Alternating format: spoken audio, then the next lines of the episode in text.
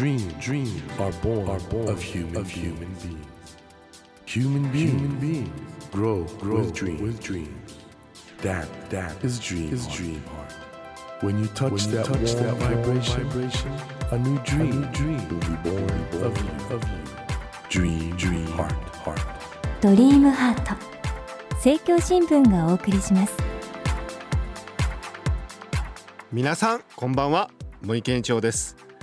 この番組は日本そして世界で活躍されている方々をゲストにお迎えしその方の挑戦にそして夢に迫っていきます。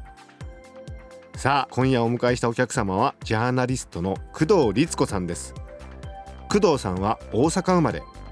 東京外国語大学大学院地域研究研究科修士課程在籍中よりメキシコの貧困層の生活改善運動を研究し取材活動を始められます。現在はジャーナリストそして NGO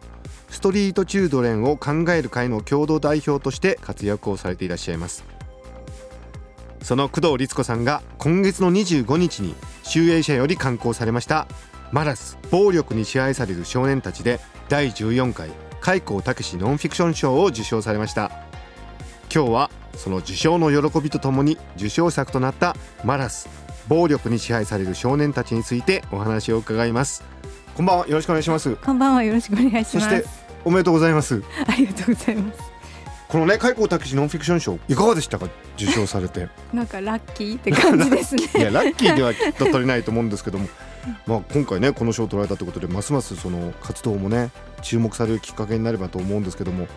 今回の作品なんですけども一言で言うとこれホンジュラスを中心とする中米の少年たちのことなんですよね。そうですね、まあ、マラスっていうタイトルになってるのは、はい、まあ、中米とかを今中心にはびこっているというかこう支配が広がっている若者のギャング団下は本当56歳からって言われているぐらい、まあ、主に若い人たちが入っているギャング団のことを、まあ、一般にみんながマラスと呼んでいる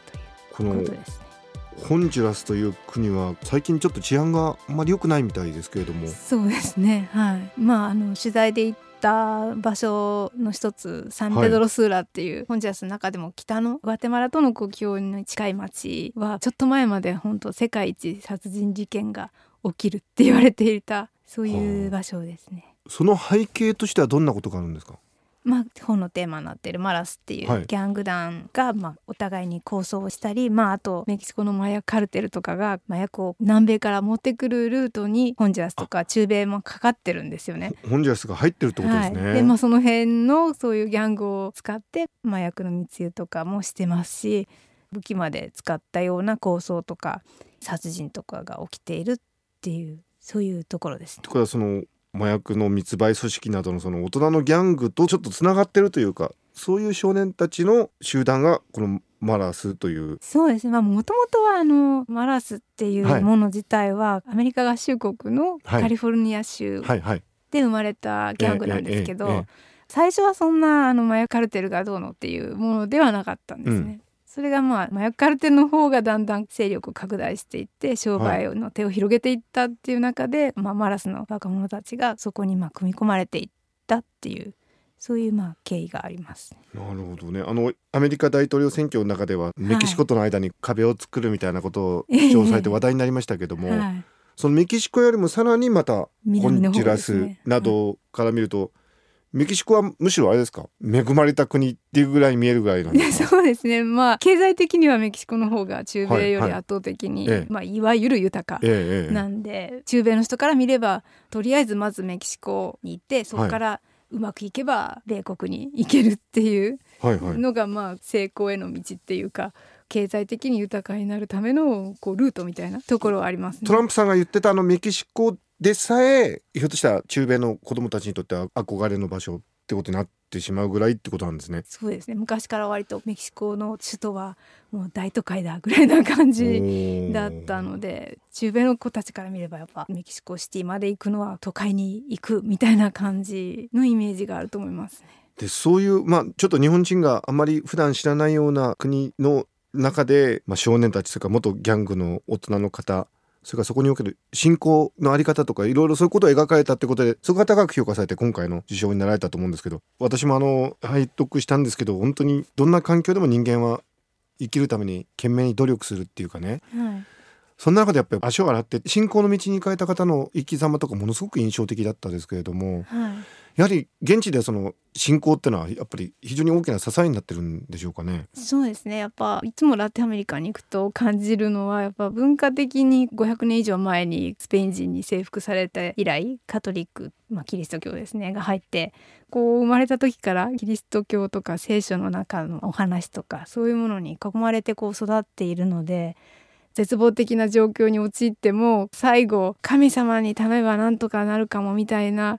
そういう救いをやっぱこう見出せるそういう環境がやっぱ社会にあるのかなっていうのはすごく感じますね。だからギャングになっててやめたいんだけど、まあ、今マラスは入ってしまうと基本出ることできないんですよね。うん、出るって言ったらもうイコール仲間が殺しに来たり、なんていうんでじゃあどうやったらギャングやめられるのって言った時に、うん、教会のお仕事をして信仰に深く入り込むんであのギャングはやめますって言って実際にそうやってる子たちは抜けることが許されるんですね。それも結局どんなことをしてる子たちであれ何であれみんな最後追い詰められた時には頼れるのは、まあ、神様しかいないっていうようななんかこう潜在的な意識っていうかがあるからかなってすごく今回取材してて思って。なんか日本人だとなかなかね本当に追い詰められちゃうともうそれこそ自殺しちゃったりするような子もたくさんいるんですけど、でもそういうキリスト教文化の中で育った子たちっていうのはなんかこうその前にもう一つ救いがあるんだなと思ってそこはなんかちょっと羨ましいかなっていう風な気もちょっとしましたね。やっぱり現実が厳しいところがあるからその分やっぱり信仰への思いっていうか役割も非常に強くなってくるってこともあるんでしょうけどあの工藤さんご自身は外語大でメキシコの貧困層の生活改善運動を研究されたってことでもともとあの地域には興味を持たれてるんだと思うんですけど、はい、どうですか？あの、まあ、いろいろねそうやって現地の少年たちの生き様を見ている中で今の日本見ると どういうふうにあのやっぱ私たちもずっとこうストリートチューデンっていうテーマをまあ軸にしてラテンアメリカとか、まあ、世界のいろんな国の子どもたちとか若い人たちの問題っていうのを取材してきたんですけど、うん、それも結局例えば今回のようにホンジュラスという国でギャングになってる子たちがこんな状況なんだよっていうことをただ知ってもらいたいというよりはやっぱりねこう日本の今の状況とこういうギャングになってる子たちの状況って実はなんか根底でつながっているっていうことをすごく感じていて、ねはい、だからまあ現れ方はあまりにもね日本人から見ると違うっていうか、うん、まあ日本でこんなギャングの構想なんていうと あのあんまりこう考えられないと思うんですけど、うんうん、でもそうなってる原因っていうかそうさせている社会の在り方とかいうのは実は同じっていうような気がして。というあたりがですねおそらく今回の受賞の理由にもなってるだろうしそれからこの本がね多くの方に読まれてほしい理由にもなってると思うんですがあのそのちょっと日本社会に対するその問いかけとかを含めたお話ちょっとまた後半伺うことにしてですね、はい、工藤さん、はい、こういう若者たちを助ける活動をされてるじゃないですか。何がきっかけで彼らって変わるんでしょう？一人一人が変わるきっかけって多分この本に出てくる人たちもそうですけど、うん、ちょっとずつみんな違うと思うんですけど、うんうん、でもいずれにしてもやっぱり自分が何で生きてるんだろう。自分がやれることは本当は何なんだろうってことにまあ、気づけた人が変われるっていうふうに思うんですよね。ただその気づくためにやっぱストリートに暮らしてる子たちもそうですしこうギャングになってる子たちもそうですしある意味さっき話に出たようなこう日本の子どもたちでやっぱり生きづらいなって感じてる子たちもそうだと思うんですけど、そもそもやっぱ彼らのことをちゃんとこう見てくれる大人の人がいなかったり、うん、まあこのギャングになった子たちはほとんどみんな親がアメリカ合衆国に出稼ぎに行っちゃって、うんうん、ちっちゃい頃からいなかったりとか、うん、あるいは親が子育てにちゃんと気を配らなかったり虐待したりなんかしてるもんだから、まあ、路上に来てたっていう子が多いのでそもそもあんまりこう自分のことをこうちゃんと見てくれる人がいなかったっていう子たちなんですよね。そういう人たちがやっぱ変わろうって思うためにはまず自分が変わる理由を 理解しないと 変わるにも変われないっていうのがあるっていつも思いますね。あの彼らはねじゃあ本当に彼らのことを親身になって考えてくれていろいろ言ってくれるような大人が、そもそも子供の頃からいないってことなんですね。そうですちょっとでもやっぱそういう人間環境っていうかあった人は、うん、例えば主人公の一人であるアンジェロっていう彼なんかはこう、はい、ものすごい悪だったんですけど、うん、でも、まあ、牧師になって今はそういう若者たちに手を差し伸べる側になってますけど彼も話にも出てくるようにこうなんだかんだ悪してる間も常に彼のことを頭ごなしにこう「お前は悪いやつだ」っていうんじゃなくて支えてくれたお兄さんとかいたんで、うん、おそらく自分が変わることで何ができるってことを肯定的に考えられたと思うんですよね。よくストリートの子たちに感じるのは、うん、もっとこうした方が君らしい人生になるんじゃないとかいろいろ言ってもあんまり自分の人生自体に意味を感じてない。自分が存在してることに意味を感じてない。いつもなんか路上にいると「あんた汚いわね向こう行きなさい」みたいなこと言われてるもんですから、もうなんかもうほとんどゴミ扱いされてるって思ってるんで、僕が頑張って何の意味があるのっていうふうに思っちゃうそこからなんだねですよねだからやっぱそれをまず変えなきゃいけないからそのためにはもう本当に社会全体っていうか、まあ、世界全体のやっぱり在り方を変えないとこう大人がまずそういうことに思い至る余裕がなさすぎますよね。どこの国も。それはホンジュラスもそうですか？そうですね。やっぱ。あまりにもこう格差が激しい社会になっちゃっているので、まあ世界的にそうなんですけど、はい、もうみんなもう簡単に言ってしまえばちょっとでも稼いでちょっとでも良い暮らしと言われるものを手に入れることにしかもう頭いかなくて。必死になっちゃってん。だそうですね。それができないイコールなんか生きていても仕方がないみたいなそういう空気の中でやっぱ育つ羽目になった子たちは本当かわいそうですよよね。もうなんかそのレールに乗れなかったらイコールもう存在意義なしみたいな感じになっちゃってるから。なんかお話伺ってると現代の日本もあんまり変わんないような気がするんですけどね。お話伺ってるとね。本当だからそこにギャング団があったから、うん、この子たちはギャングになったけれど、うんうん、もし別のものがあったら別のものになったかもしれないし本当それはなんかあまりにもこう選択肢がなさすぎるっていう今のやっぱ世界のあり方がおかしいんじゃないかなそうなるとねこのマラス暴力に支配される少年たちって本当に日本とかけ離れた世界を描いてるようで実は現代の日本のことでもあるというところがきっとね辛いな。で工藤さんねでもね日本だとそれこそトランプさんがメキシコはああだとか言うからメキシコもそういう危険な国だと思うけどそのメキシコでさえこっちの方がいいって思うような現実があるっていうこと自体が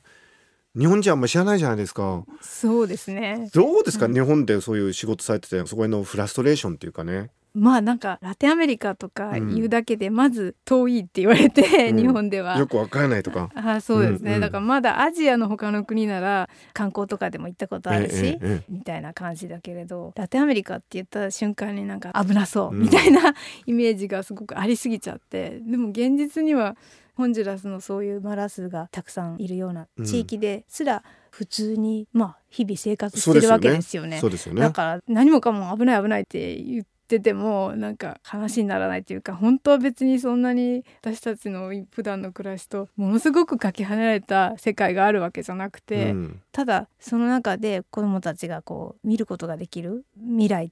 ていうのがあまりにも少ないっていう状況に過ぎないのかなっていうのはすごく思います。僕ねこのバラす暴力に支配される少年たち守衛者。これ僕ね一つの読みどころはやっぱり工藤さんの人間力かなと。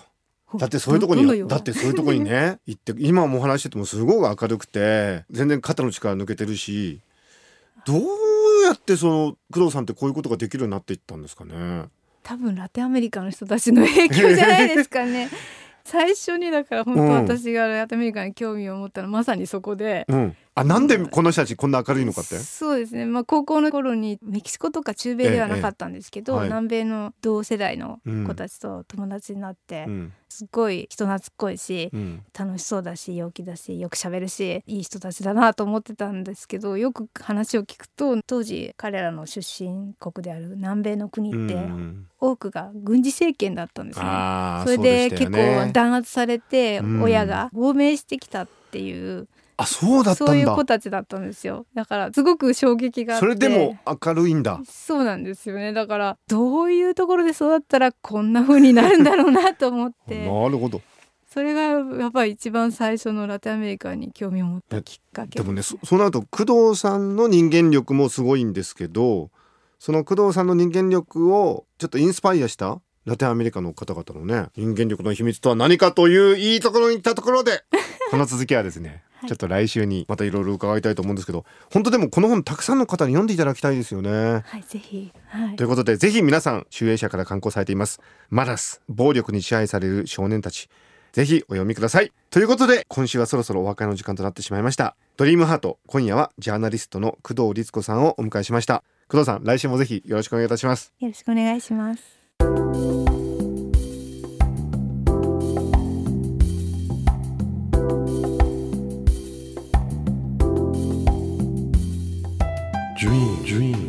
can't be seen, can't be seen with a naked, with a naked eye. eye. But we sure but can, we sure live, can our live our dreams. Dream, dream heart is in you, is in you, and it will make, it will make a brand, a brand new, new you, you. Dream, dream heart. 日本そして世界で活躍されている方々をゲストにお迎えしていますドリームハート今夜は今月の25日に集英社より刊行されましたマラス暴力に支配される少年たちで第14回開口拓司ノンフィクション賞を受賞されましたジャーナリストの工藤律子さんをお迎えしました。いやあの工藤さん本当に厳しい現実を取材されてるんですけども明るさを失わない本当に楽天的なねこの人間力のどうも背後にラテンアメリカのラテン気質があるらしいというこれは本当に興味深いですよね。ですから今回のねこの作品もそうなんですけどなんかねこれからいろいろまあ大変なことがあるかもしれない日本そしていろいろ人生の中でね悩みとかがある方にとってねこの作品読むことがどんな状況でも明るさを失わないで生きていくためのその究極のポジティブシンキングっていうんですかねその秘密のヒントがあるのかなって感じもするんでなんかねまたこの本ちょっと僕一回読んだんですけど改めて読みたいなと思いました。さてドリームハートのホームページでは毎週3名の方に1000円分の図書カードをプレゼントしています。番組へのご意見などメッセージをお書き添えの上ドリームハートのホームページよりご応募ください。お待ちしています。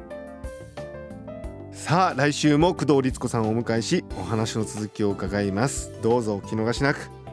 それではまた来週のこの時間にお会いしましょう。ドリームハートお相手は森健長でした。ドリームハート。政教新聞がお送りしました。